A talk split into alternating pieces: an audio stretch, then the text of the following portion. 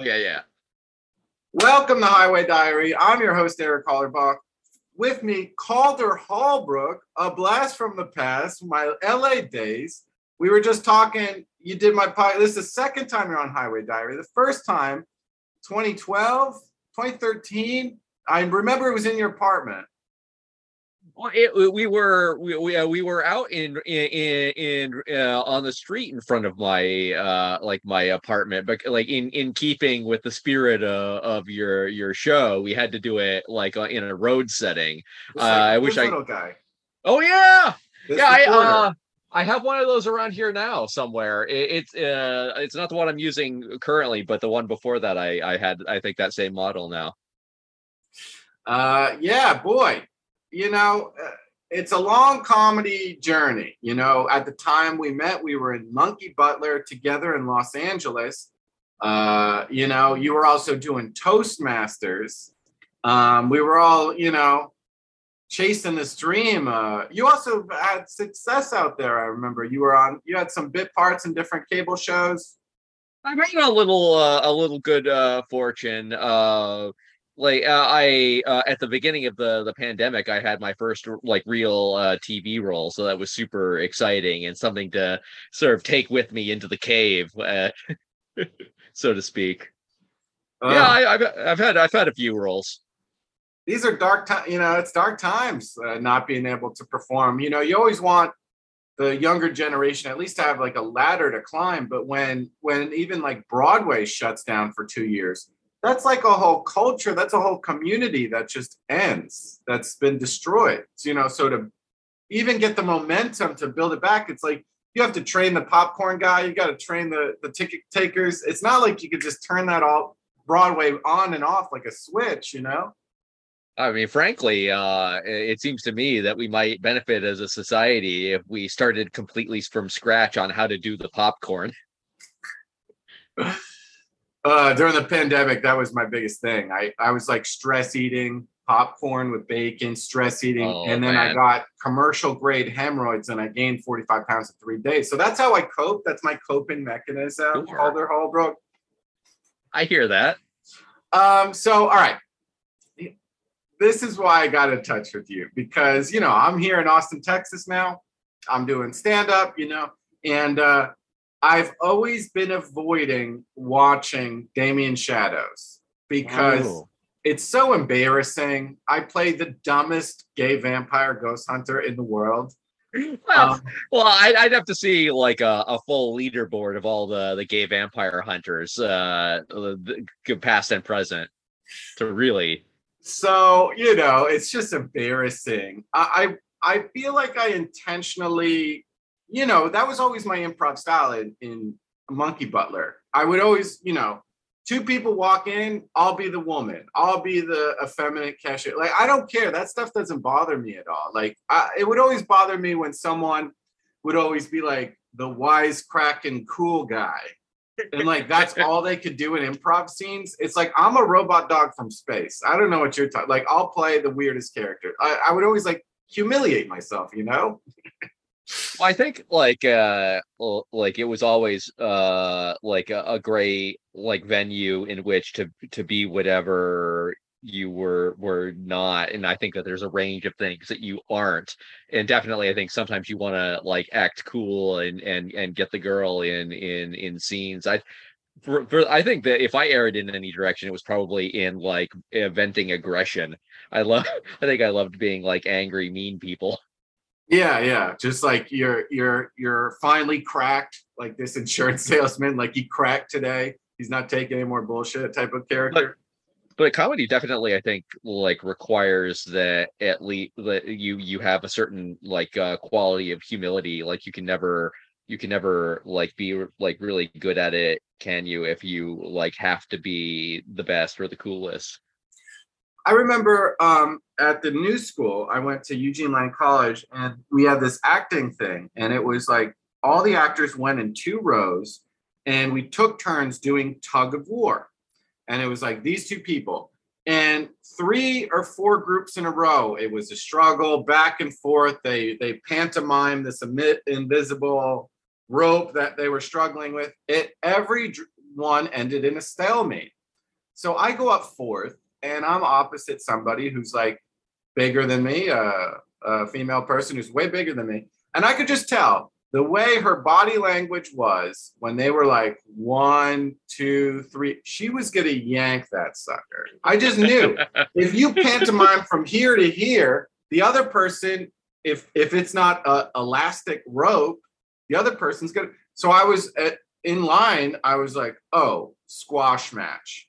So mm. as soon as she pulled, I just did a full front tum, full, like I flew in the air then she, I got all the way to her side of the room, and then I had her throw me like a sack of potatoes behind her.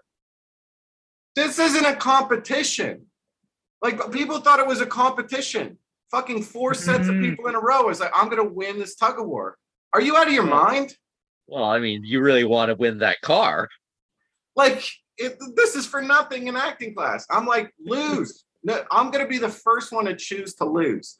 And I think that was the whole impetus behind Damien Shadows. I also remember, eh, sorry, I'm talking a lot. I want to talk, hear from you. I want to catch up from you. I just want to talk about Damien Shadows.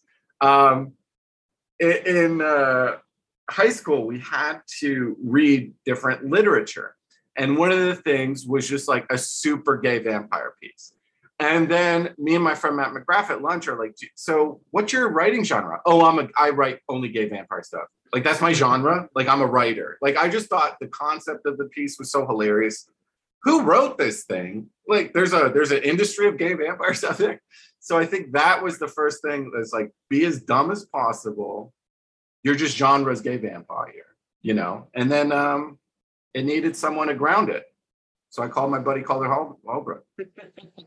So it could be the first time that I was called upon to stabilize a, a situation and, and bring it into some kind of moderation.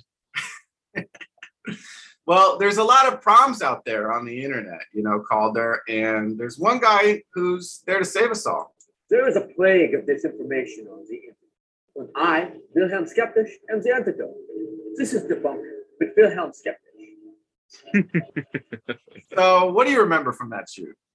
Well, I I was uh, like I was thinking about like this uh, like when you reached out to me and the thing that immediately rushed back to me was how precise you were about the accent and how like I think I had some notion of how I was going to do it that was uh, very uh, cartoonish and and like not not very realistic and i think that was convenient because it was easier to do it that way than to try to do it very well and you would you would not uh, let me off the hook and you insisted that I, I keep working at it while we were there and it got a lot better than i think i imagined it could be uh like and, and that was something i was very grateful for was that um that i uh, i uh worked on uh, anything like accent like for a little while under your tutelage Oh, that's sweet of you to say.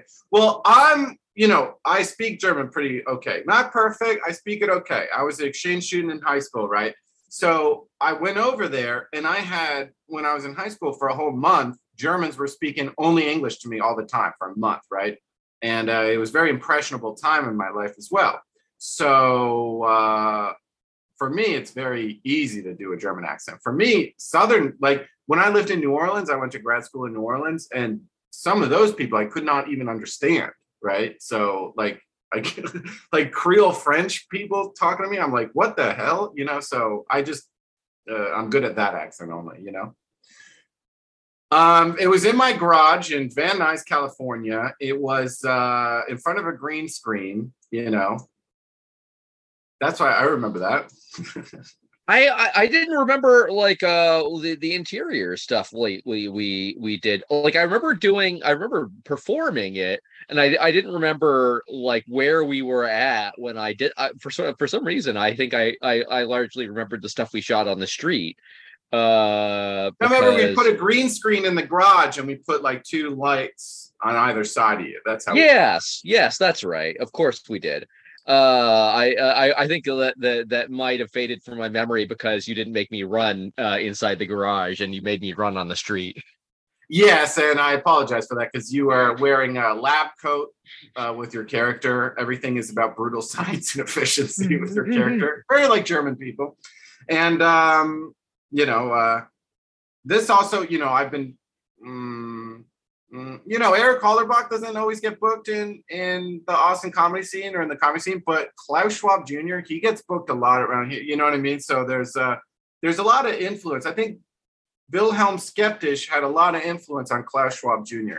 So I just want to play this clip from uh, debunking Wilhelm Skeptisch, if you don't mind. Please. Disney's Magic Kingdom. My ex-wife's chastity was debunked thanks to a twenty dollar paternity test, and then called my lawyer and debunked the amount of child support I was going to pay. I, My ex-wife's chastity was debunked. Like what I like is he's debunking. He's gonna debunk things with Wilhelm Skeptisch. So what this is what I learned from stand-up, right? Jim Norton, he would make fun of himself so much, okay? Then he points his finger at a politician and he suddenly has all this credibility. You see what I'm saying? When you Oh, yeah. make fun of yourself, so with this character, my goal was my X5 chastity was debunked. So then when you point at Damien Shadows, you look at everything through the same lens. So at least we see what your point of view is, you know? Yeah, absolutely. Um, so that's why uh but when I saw this, I was dying laughing the other uh hold on, there's one other thing I want to oh let me play a Klaus Schwab Jr. clip real quick. This Oh, is yeah. Klaus Schwab Jr.'s Instagram. Hello, Instagram. It is your favorite oligarch, Klaus Schwab Jr. I want to remind you to get tickets for Davos this year. Uh, there are very good speakers. Meine Vater, Santa Klaus Schwab, uh, Dick Cheney's und Herr Kissinger's und three or four lizards. And the topic for Davos this year is love is not real. Everything is a commodity. Lots of interesting informations. So Davos at the World Economic Forum, love is not real.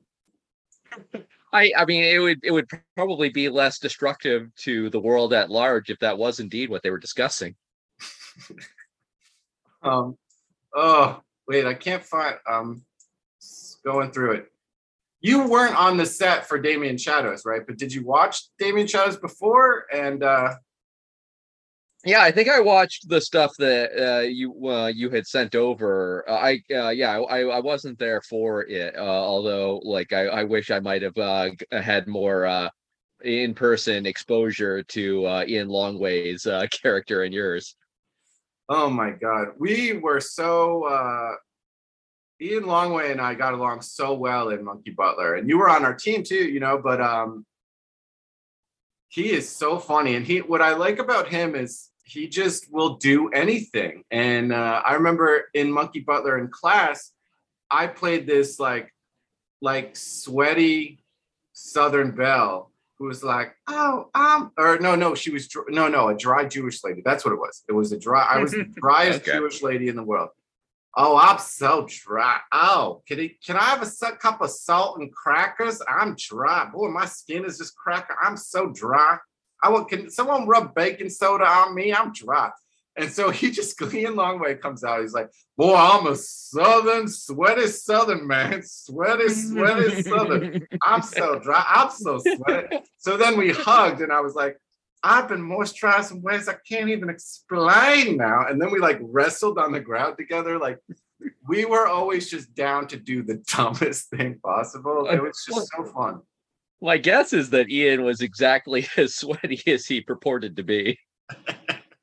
He's a big guy. He's a big man. Oh, the thing that was uh that was uh, uh like like there were a lot of things about him that are that are wonderful.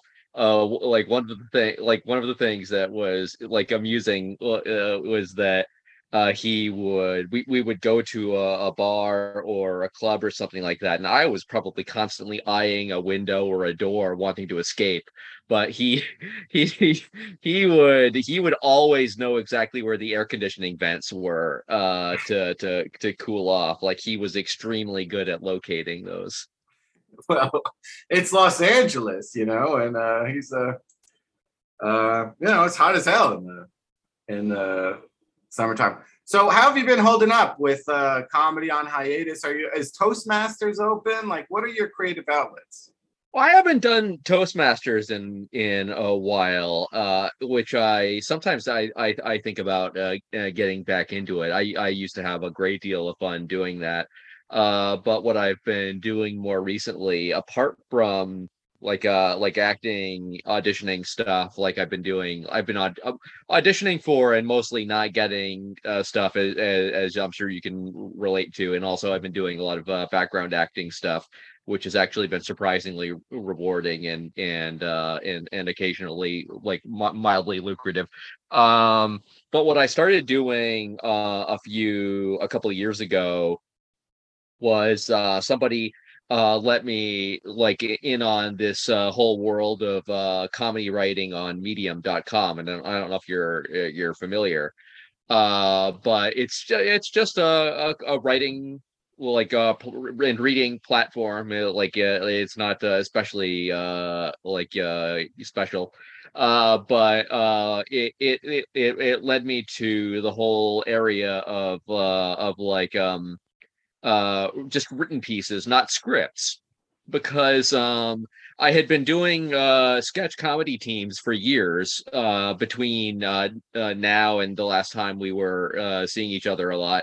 Uh, like I was on one team, a second team, a third team. I got burned out, and um, I was like, I need to do anything different, and I need to do something that has some kind of outlet, right? Like some kind of an end reward because I was sort of like still writing sketch sketch scripts vestigially. I was like, I what what would become of this? I don't know anymore. Uh, but it's what I know how to do. And so then I started writing uh like more like magazine type uh pieces that would be they could have been a sketch at one point, but uh but now they are just solely on on the digital uh, page. So that's what I've been doing like a lot more of recently. Well, like kind of like Onion, the Onion. They have really fun yeah, some, that. Yeah, sometimes it's uh satirical news article type stuff. Uh like uh, uh like it'll be uh I, I wrote one that I liked that was about how a um a spoon it was like a fork or something like that a fork that had gotten washed in the sink and and put in the in the dryer rack is never going to return to the the uh the cutlery drawer. Uh and because i i have a problem with not putting away dry dishes and and and uh flatware and all of that. And i just thought like it seems like so brutally sad and like a like like there's something very relatable to the idea that now the fork just exists in this constant cycle of being washed and being dried and it never again gets to come to rest where it belongs in its home. Uh so uh, like i like I, will uh, it'll sometimes be stuff like that or or else it'll not be an article but it'll be um just a prose piece that is just like a person's point of view usually. Mm. um that's great. I mean look there's lots of different outlets you know and if you're that's that's what's always in my head too. If there's a ladder that I'm at the bottom of that I can climb up, then it's fun. Like you know, I imagine that Scientology and Monkey Butler are similar in the fact that you're at yeah. OT level one, OT level two. They were very clear. No, you're in level one now. Now you're in level mm. two. I think we graduated. We we did the whole program together, from what I remember. We were at one together, then we went up to five, and then we were performing with them. I think, uh, um, uh, yeah, we, we we got up to midway. We got dropped down. We moved back. We got back up. Yeah, we did get demoted at one point. Disappointing. But then uh, I I remember, uh, you know, then I'm thinking, okay, what if I was in Scientology and I was wearing, you know, the spacesuit and I was like L. Ron Hubbard, L. Ron Hubbard, and then they're like, you you're now OT level four. Like the the excitement that that must be.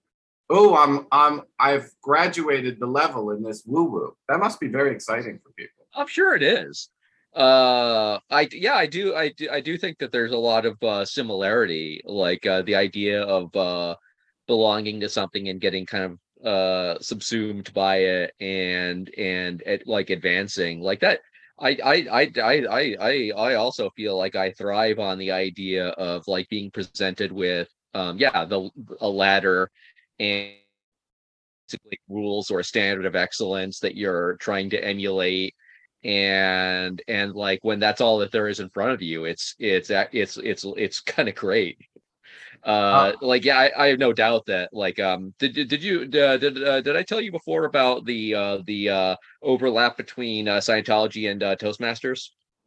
Oh, please inform me.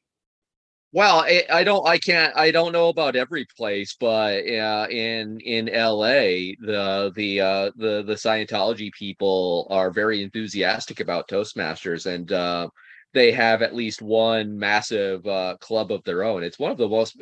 It was it was when I was a part of Toastmasters. It was one of the most successful uh clubs in terms of contests uh in in the the region and we would often have contests at their facilities. Uh, and you know, I'll I'll say this much for the, the Scientologists: they have lovely buildings. Almost every building that they inhabit is like very like is a nice historic uh like structure in whatever neighborhood they are in so it'll be like some 150 year old bicycle factory all brick very lovely um but like so i would get i would sort of cross paths with uh scientologists that were either in that club or were at the locations where we had the contest and they they they're a little they're a little off in in some respects Yes. Um, every time I do stand up, I sign off with uh, smoke pot worship aliens. The reason why I say this, there's an alien right behind me. The reason why I say this is because I was friends with a Scientologist who who I had just read Going Clear. I had seen all these L. Ron Hubbard documentaries.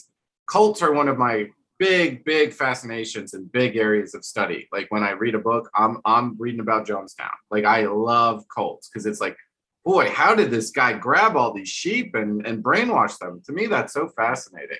So anyway, um, it's it's I, so powerful. Like uh, yeah. I, am sorry to interject, uh, but um a, a year or two ago I, I i i was doing background on a pilot that didn't nothing became of it but it was about uh, a cult and it's almost disturbing how cult like we became because that's what we were playing and we were in the presence of a charismatic leader who happened to be the star of the show but we it, that just happens. It happens to you. Like it's a force that I don't know if a lot of people are strong enough to to resist that that that experience.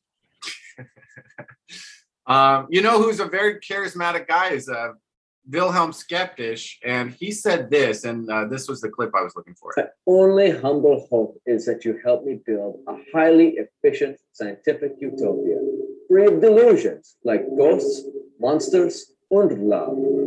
Good Abend. So that's it. I mean, he's a humble guy. Yeah, I mean, he barely wants anything.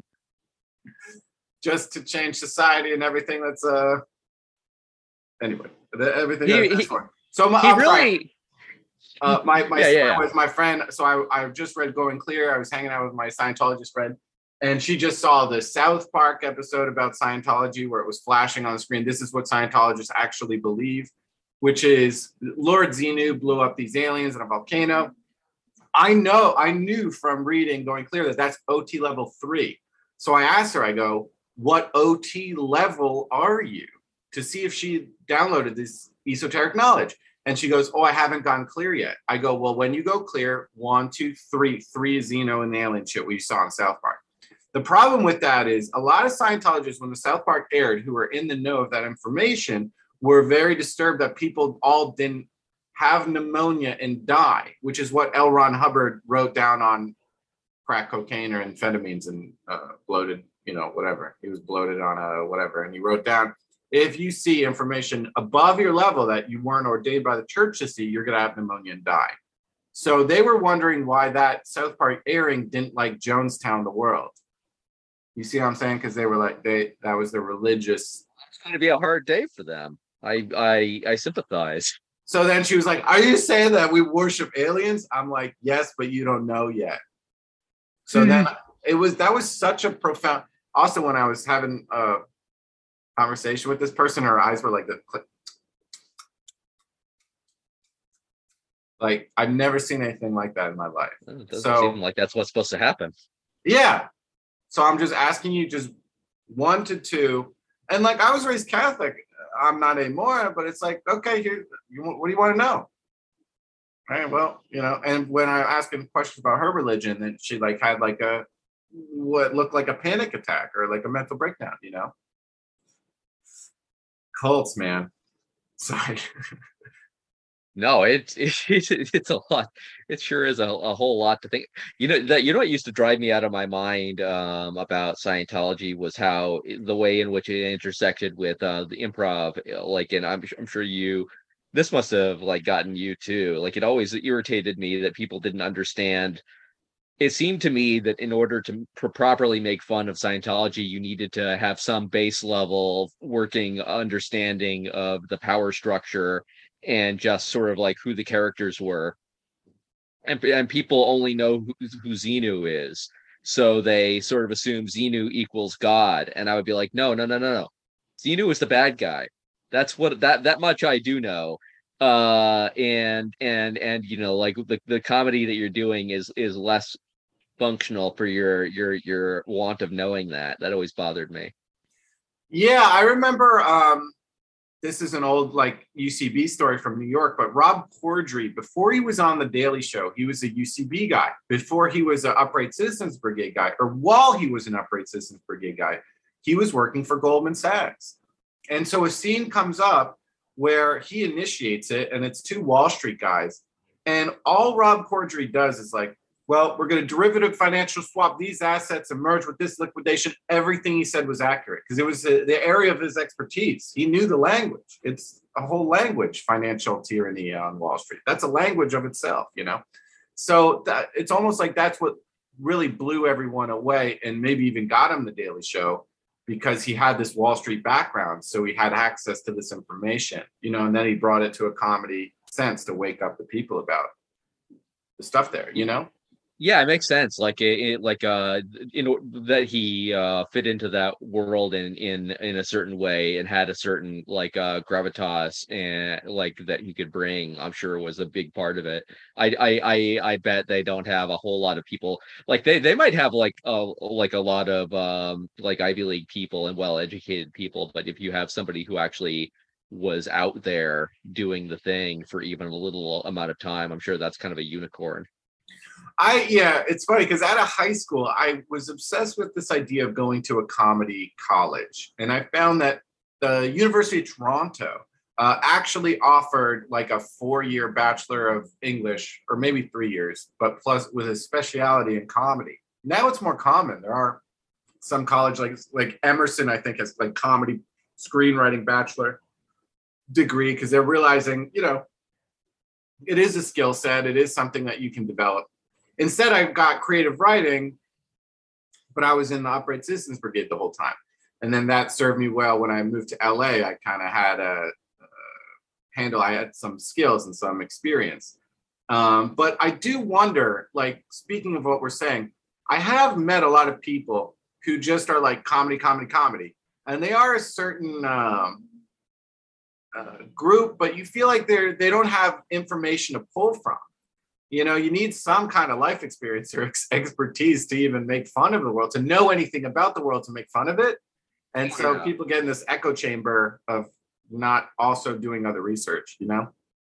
Yeah, no, I, I, if to the extent that I was ever especially good at it, I, I have no doubt that it had, and I don't know that it was, it was only, it was, I'm sure partly that I had actually like read a lot and and and had other experiences uh with you know interests, but like you know also that I had just had a certain i think you have to have like a certain like uh life that is deficient in certain things in order to uh one be just an interesting person and therefore to to have uh an uh like a something to bring to to comedy but also to to do the comedy well anyway right? Like you have to have like a certain like emotional like neediness or something like that apart from the fact that you like it helps to be broken in order to be interesting in order to be entertaining.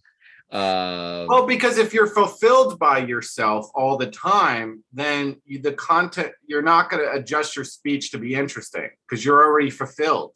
You have to be broken. No you can be boring and stupid sometimes so that you don't try not to be those things when you speak yeah um, yeah, I, who, I don't know. I don't know anyone who's fulfilled. I guess like uh like uh yeah, like cult leaders like maybe are. Here's something from Klaus Schwab Jr. He said very interesting. Hello, my slaves. It is your favorite oligarch, Klaus Schwab Jr. I am here at the Council for Scientology, for Science for the Oligarchy, Science for everybody, Scientol- Scientologists. And that's great. This is my favorite kind for organization. Is a religious military organization. It's my favorite.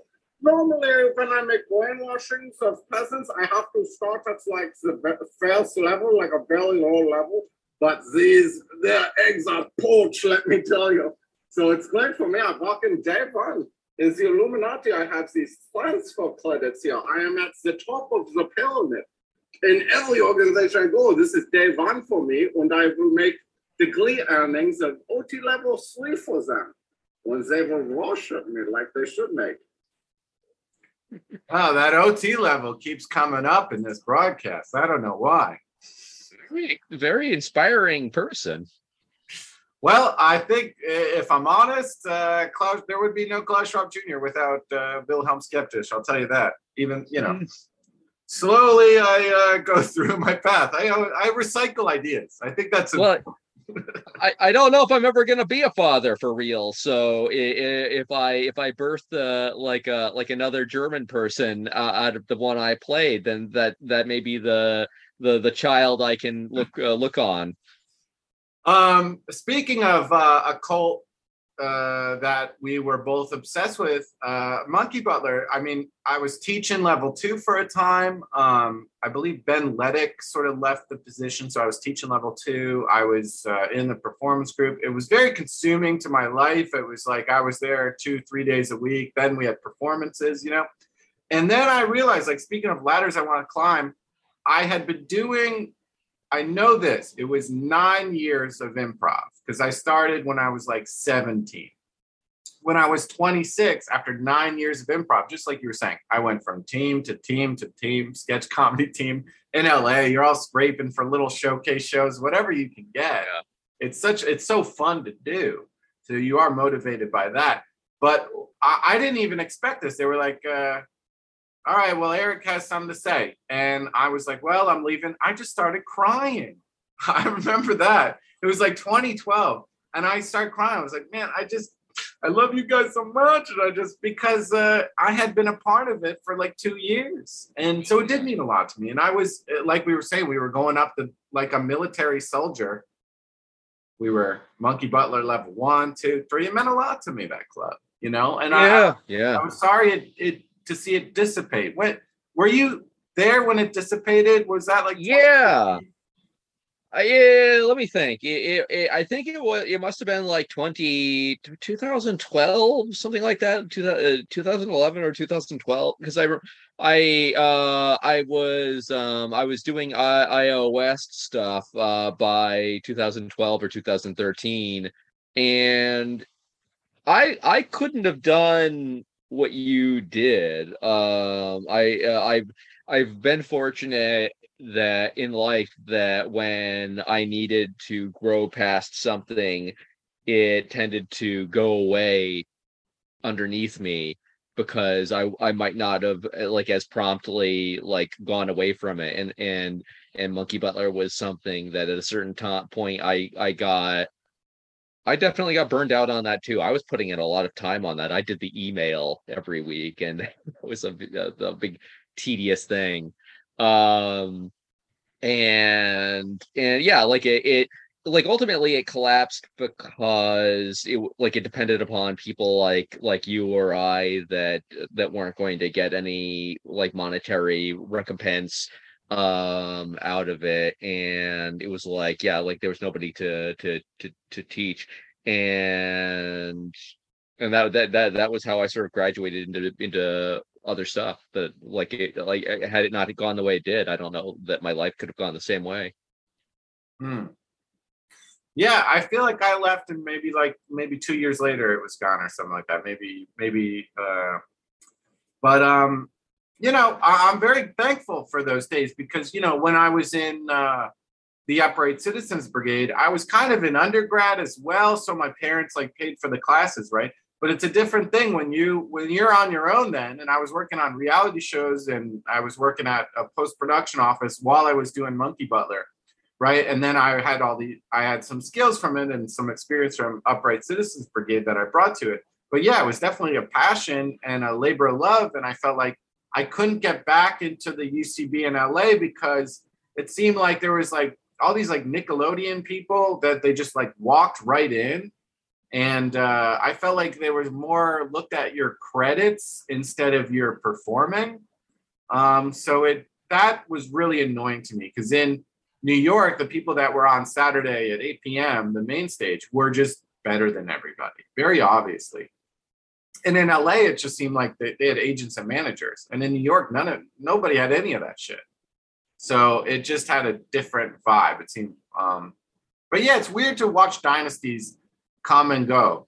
When I first came to Austin, Texas, my home club was the Romo Room. Well, they just dissipated two months, uh, six weeks ago. Then they became North Star Comedy Club. Now the whole now North Star's done. So I played their last show like a week ago. We saw Monkey Butler come and go. Upright Citizens Brigade, when it moved out of West 26 and 8th into 54, they died. Their new theater did not, they should have stayed in the same theater that was killing it but they want to expand and that piece of greed maybe destroyed them mm. then you have uh, this hedge fund or whatever i don't know some some producers just bought the rights to upright citizens brigade and we'll see if they'll make something of it in new york city during this pandemic and you need a vaccine id to get in and all this bullshit the the, the Thetans you know? bought it the the Thetans, yeah, the Scientology. Scientology should just put that on their line item of they already they might as well. um. So yeah, what do you think about that? You know, it's well, this stuff I don't know. Like, uh, I think that like there's a there's a stretch of time in your life where you everything that you see play out, you sort of take to be happening for the first time and to be without precedent. And what you find out eventually is that the, these things happen over and over and over again, and that there was nothing so special about the about um UCB or IO or Groundlings or uh or any of the others that was going to make them just stick around. Um they definitely I don't know what quite what it is. Like there is this um in in in in a lot of uh, endeavors there is this notion that you really have to get bigger uh and you have to you have to expand and you have to progress further in some in in some direction. And um what I I I'm not I haven't always uh like been an enormous fan of the pack theater in LA and I don't know how how closely you followed any of that stuff um but the probably the strongest like the like uh comedy theater around in in LA and there's other ones that, that are that are that are out there that I don't know as much about but that seem to be doing all right but the one that I know the best anymore that still exists is is the pack and they have been very smart about like understanding what size uh, a comedy institution can be and still be very like successful because the bigger you get, there's there's bloat and there's weight, and you eventually get crushed by it. Uh, it seems like that's what ends up happening with a lot of these theaters, like UCB buying a lot of real estate and and IO doing the same thing. It's that ends up becoming deadly. It seems like looking back, I feel like they did too much at once, right? So what happened was they had UCBcomedy.com, which was like a YouTube, kind of like a Funny or Die. So Funny or Die and UCBcomedy.com came out at the same time, right? So they started to experiment with improv shows that, and but then they would film sketches because this would be like a good way to like get a TV show, get Comedy Central interested in you. So then the performers were all working, all performing for free, so they wanted an upside, right? So I go, uh, well, if we have this hybrid sketch and improv performance, then it, you know, the TV producers will take us serious. So then when they got all these sketches that were made in-house at UCB, they put them on UCB comedy right as YouTube was coming out, right as Funny or Die was coming out, right as eBaum's, eBaum's World College Humor. So they're competing with them. They have they're competing with other live theater venues they expanded, they felt like being packed every night oh, if we're packed every night and we have to turn people away, um, we're leaving money on the table. So let's get a 2,000 seat venue. And and no, when you turn Mhm. people away, you know what they do? They come back because they want to be in that small dirty theater and pay five dollars. When No, it's like all like you know. Nightclubs all know all know the this the same thing that you want it to look exclusive and, hard to get into so that they'll do make that happen on purpose. And as opposed to being like we should get like a a, a, a former Walmart space in order to do perform from.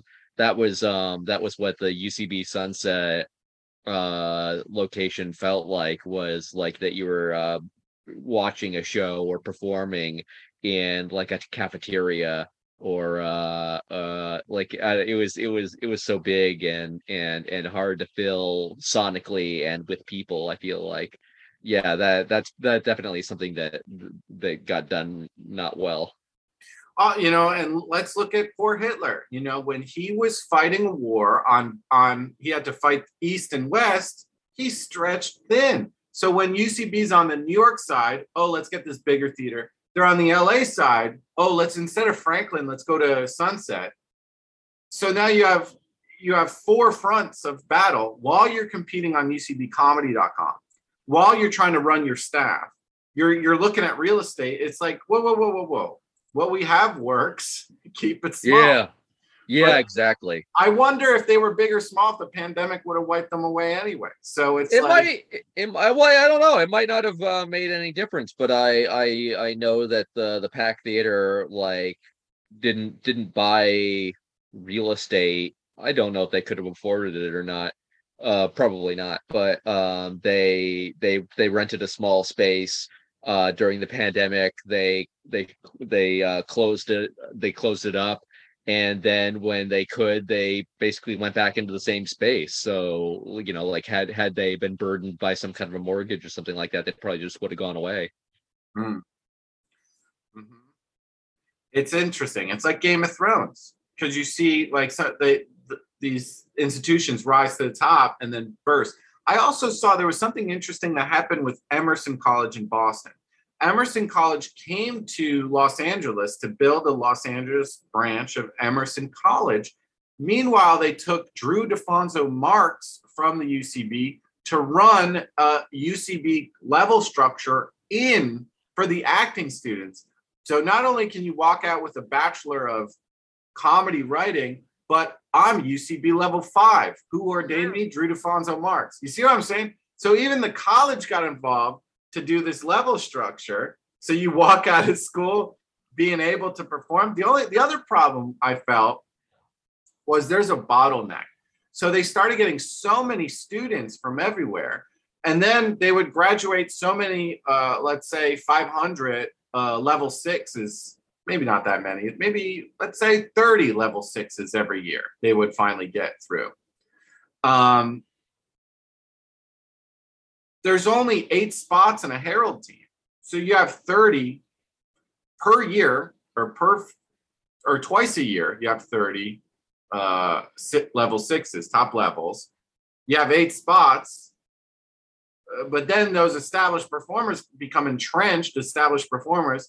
There's not even eight spots next year. There's not even yeah. eight spots next year. There's not even. So now you have 30 plus 30 plus 30. So now you have like, you know, a couple hundred.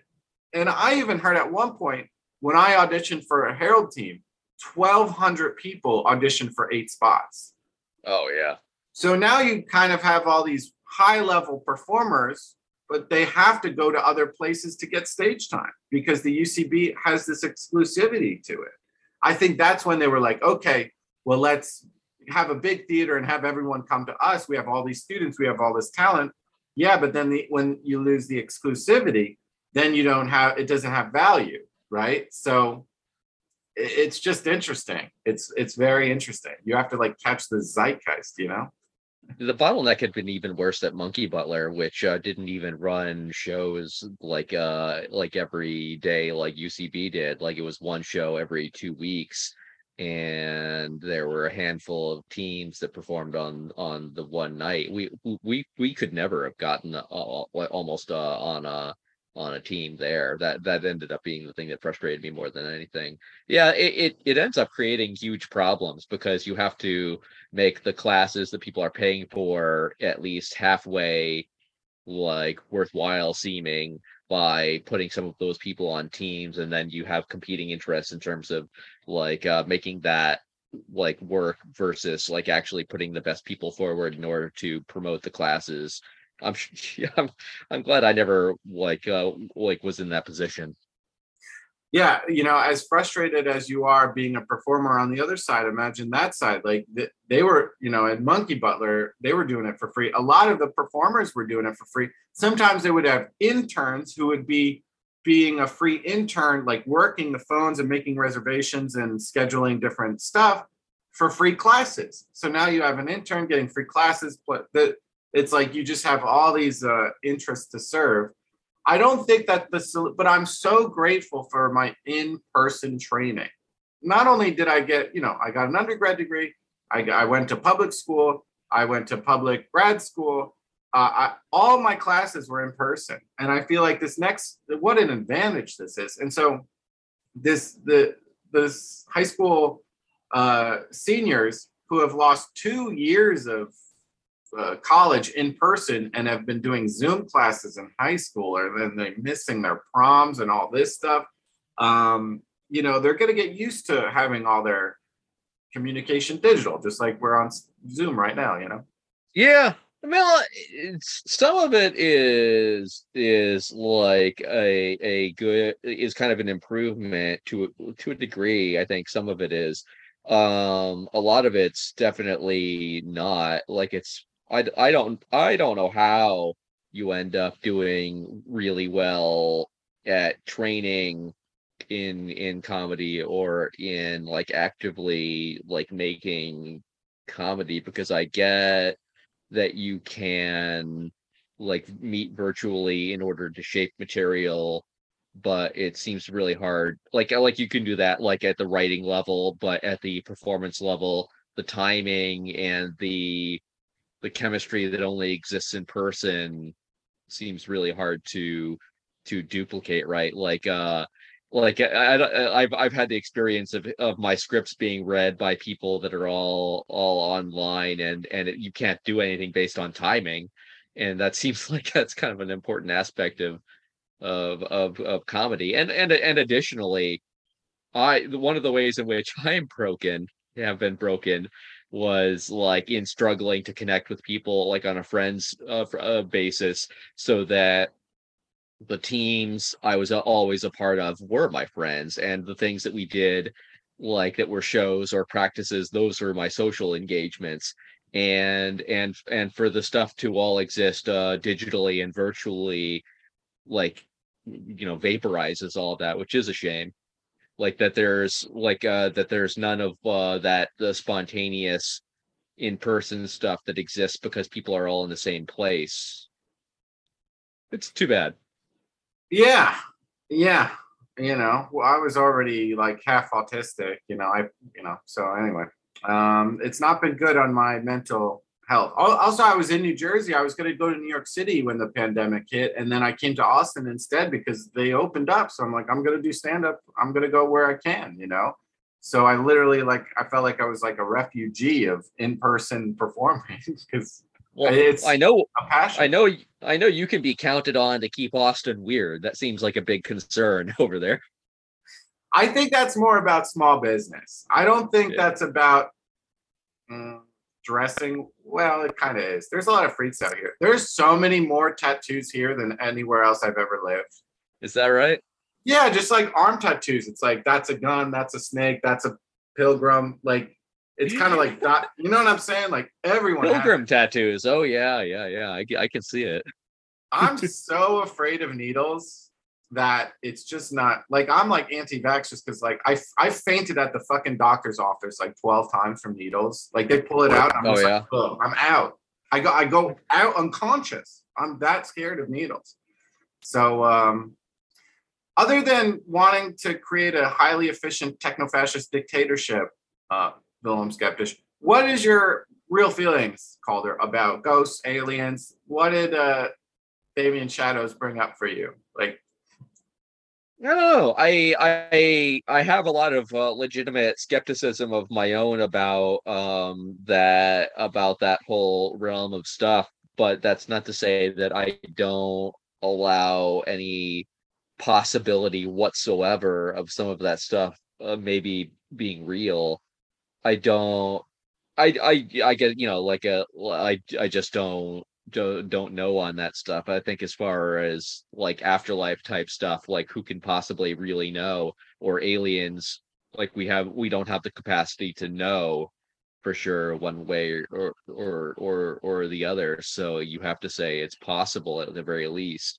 Um and you know if there if if there is some kind of afterlife or truth to any any of what we're told by organized religion, then that must mean that there's some possibility of ghosts. I mean, sometimes like you hear stuff that really has seems to have no po- possible explanation and you can't immediately defeat it. So who knows? So uh, it's more fun as a mystery, huh?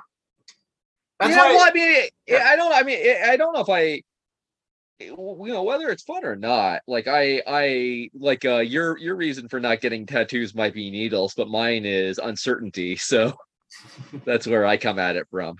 Have you ever walked in a tattoo shop and looked on the wall and went oh that would be pretty cool on my lower back uh have no like, no.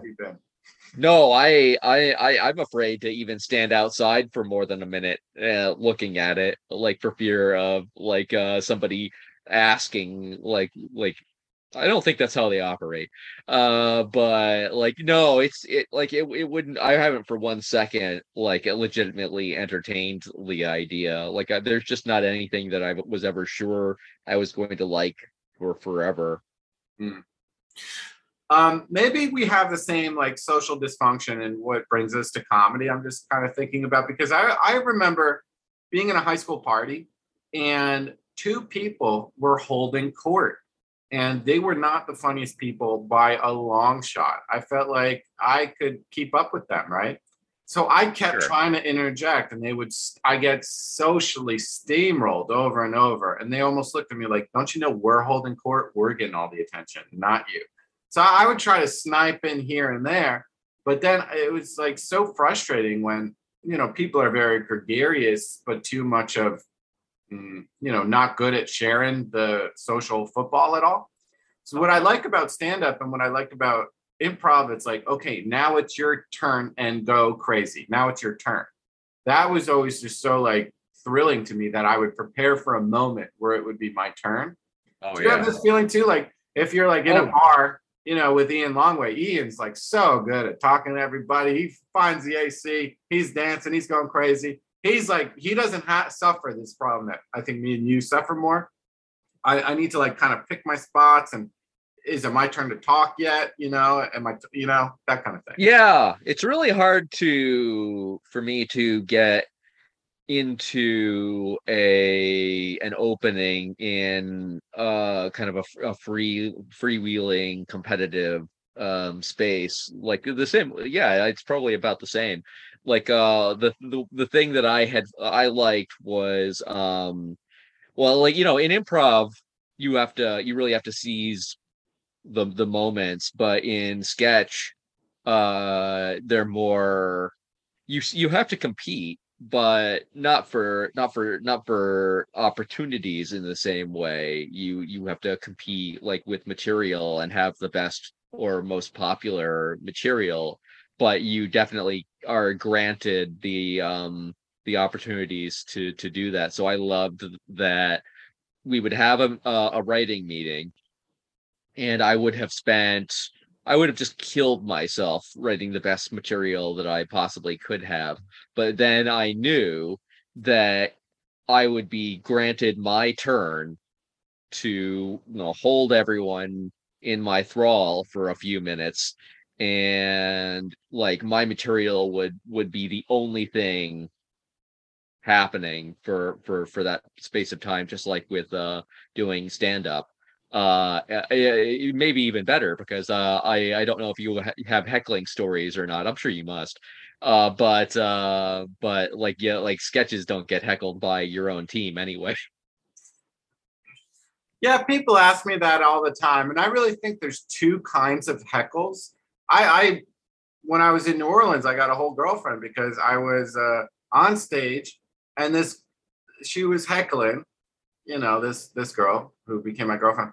But when I came on stage, I realized that she wasn't. She was going with the material. She was yes anding everyone's material, so I could work with it. So uh, the other comics didn't really know what to do, and I was like, "Oh, those are those are love heckles. Those are love heckles." Because I said something, she was like, "Yeah," and that that person's crazy too. Yeah, and then I would like, she would add to it, so I would take that gift and add to it. I feel like some stand-ups don't have improv backgrounds. You know, they're No, I'm sure that's true. And I I definitely appreciate that. Like I I never liked having to compromise or or adapt uh to other people with my writing because I just wanted it to be what I had imagined. And I think that stand-ups often are are the same way that you sort of imagine um the material existing in a certain way and and being spoken in a certain cadence with certain timing and you think this is how it's going to be good. This is how it's going to succeed. And then uh, like somebody for like one motivation or another like uh impacts that. Yeah I i I appreciate that but um you going into that reality uh like are are better off than than they are needing their material to be be so precious Well, it's like boxing. It's like you know you could train all day, uh, but then when you get in the ring, uh, you know it's it's a different story. So you can train all day, but then when there's a live crowd and they're loving that joke, and then you bomb two jokes in a row, okay, whoa, you know the the silence stings when you you know it's they're not liking all your material. So, like I say, you can get in your own head in your own feedback loop. Um, which is not good because you also need the other side of it, which is live performance. That's literally why I moved to Texas because live performance is uh, keeps me grounded and uh, gets me out of my own head. Because I can try to build a highly efficient scientific utopia of how to be funny in my head, uh, but the the crowd decides if I'm funny or not. I had a, you Yeah. know, even my last show at the North Star, it was a weird night. Uh, you know, I didn't do so well, so I, I'm like really mad at myself. But uh, you know, I felt like I got too into my material and I wasn't connecting. Yeah, yeah, yeah. It's it, it's it's it's it's tough to to uh be be present in in in what is happening when you have a lot of investment in in what you came up with. It was also like the last night. So like I had been performing at this place all the time, and then this this was like now it's closing. And I'm very, you know, my heart chakra runs deep. When someone says this is the end, you know, I thought this was a, the beginning of a new beautiful. No, this it's all closed and everything sucks. This is where it was called the end of the world show. So it just put me in a weird way, you know. Anyway, I can see how that would be. I cried when I left Monkey Butler like a bitch because I have a liberal arts degree. That's how much I care about. I, I I I actually like envy you like for that because like crying isn't something that I that I really uh do and like yeah I think that like when when I when I reflect on the most recent times that I actually did cry like that that that is a very powerful catharsis like uh like you're better off like having done that than not What was it? What was your last good cry?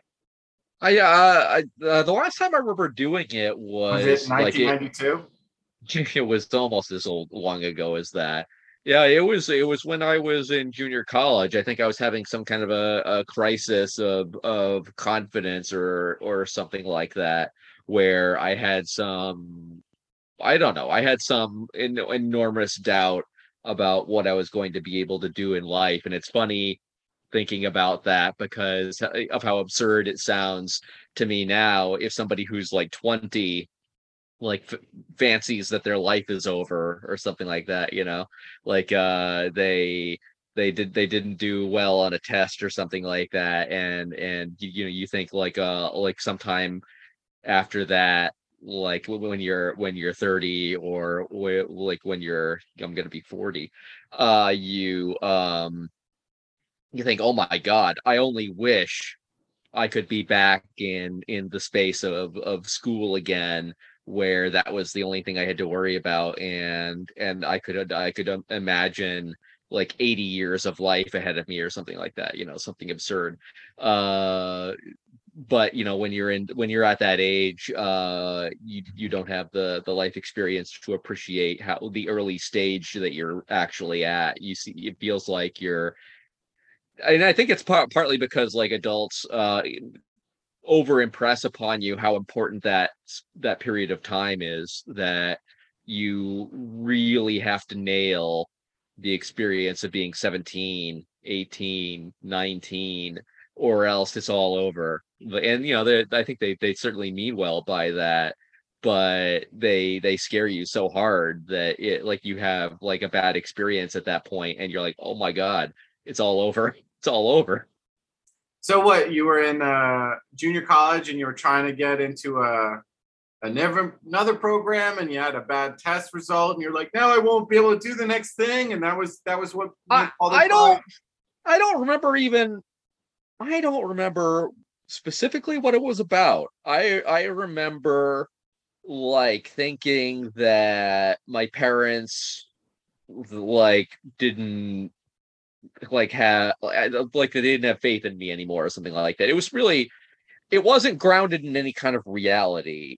Uh it was one of those really temporary ephemeral things where you make a lot out of like a small uh fleeting uh uh moment or or an impression that was almost certainly erroneous but i what it what, what it was about exactly i can't even remember anymore i i remember crying uh but i don't remember what i was so upset about anymore i think that's usually what ends up happening I also know that my mental health is like a moving target. Like, so now I'm very like, because I'm older, you know, I used to, like you, I would go out every single night and just pursue comedy. And then, like, I was literally dehydrated. I was literally overstressed. I was literally malnourished. I was literally like not taking care of my body. So now, like, I'm old. I'm like, I'm just to pick my spot, right? So just like it, like I'm gonna go to Houston on Sunday and do the secret group. The next day I'm gonna do Rudyard's. Maybe if they email me back. If they don't email me back, I'm coming back to Austin. So right, so it's like I definitely have one show booked that I'm definitely gonna do. If I get the second that and they email me back, great. I'm gonna do that. If they don't, I'm done. So I'm not gonna just stick around and like I, I've never been one of those hang out guys. Like, oh, just hang out and see if someone talks to you. Fuck that. I'm a performer. If I'm not performing, I'm fucking out of here. You know. So, um, and that's probably a bad thing because I know Moontower Comedy Festival is going on now. And not only everyone says, oh, it's also a good networking thing. I'm dog shit at networking.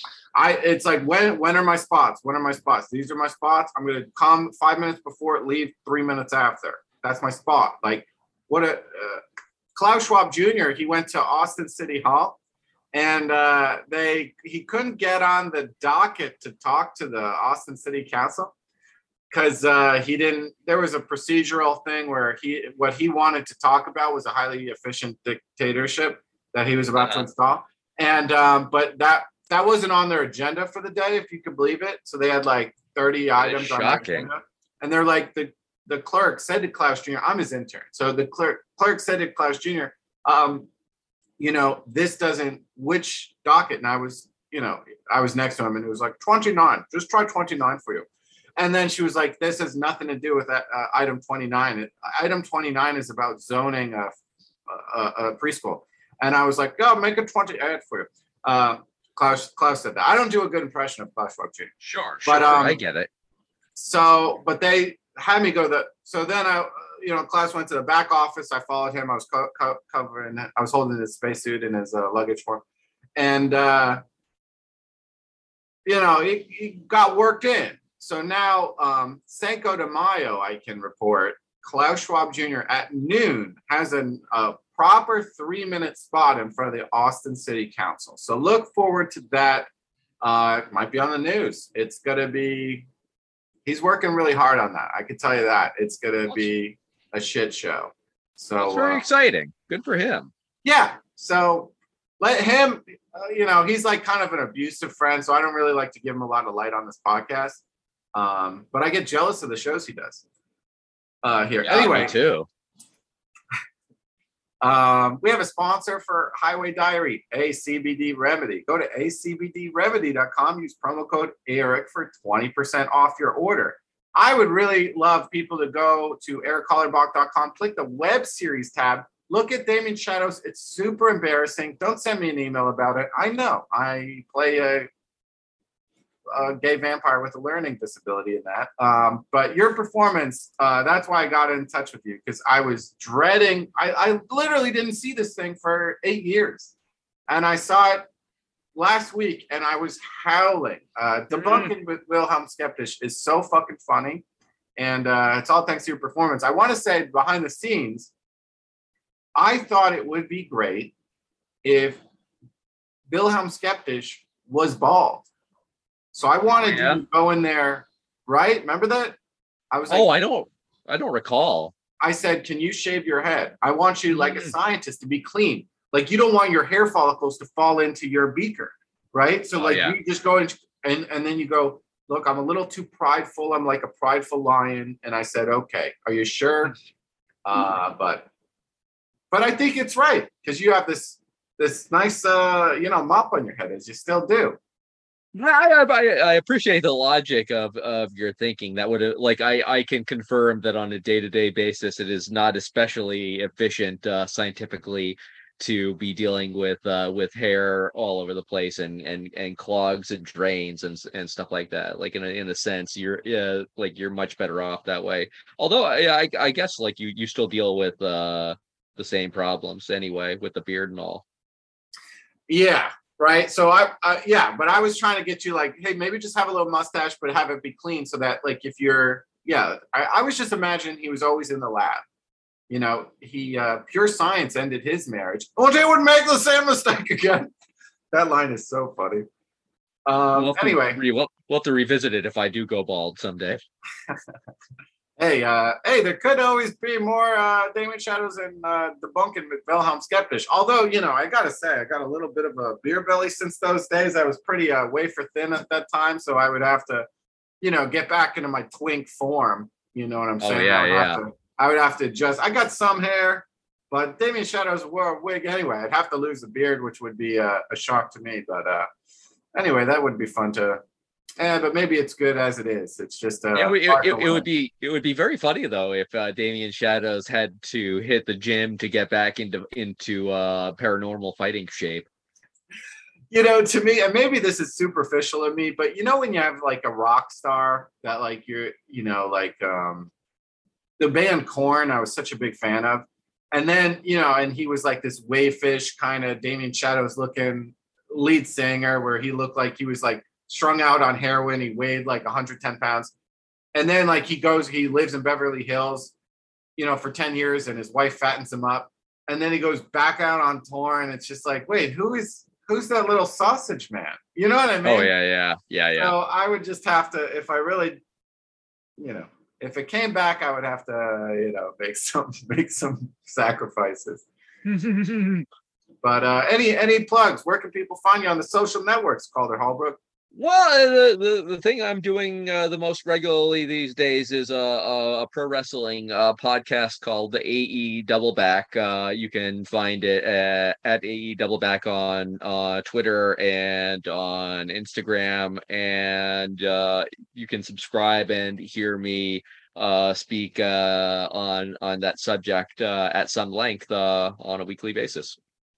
Oh wow! So you fell in WWE? No, we're we've been Maybe. doing uh, we started doing that, but uh but we we we uh, pivoted from uh w, the Monday Night Raw to AEW's uh Dynamite. Uh so we we cover the new upstart. Oh, good. You know, it's just like it hit your hit your uh your hitch to a shining silver star and hope it shoots yeah. up in the distance. You know, it's all Game of Thrones. You know, things come and go. Yeah, absolutely. No, for now it's uh it's a it's an upward trajectory until until they get too close to the sun and get burned. Uh it happens to us all. It's just we're all just living out these ancient ancient plays over and over again. Capitalism. Uh, anyway, it's a pleasure to know you. I've been enriched uh, in my life from having Calder Holbrook in it. I'll tell you that. Oh, thank you. This has been episode of Highway Diary 342 with one of my good buddies, my LA buddy, Calder Holbrook. Bye. Thank. Thanks for doing it.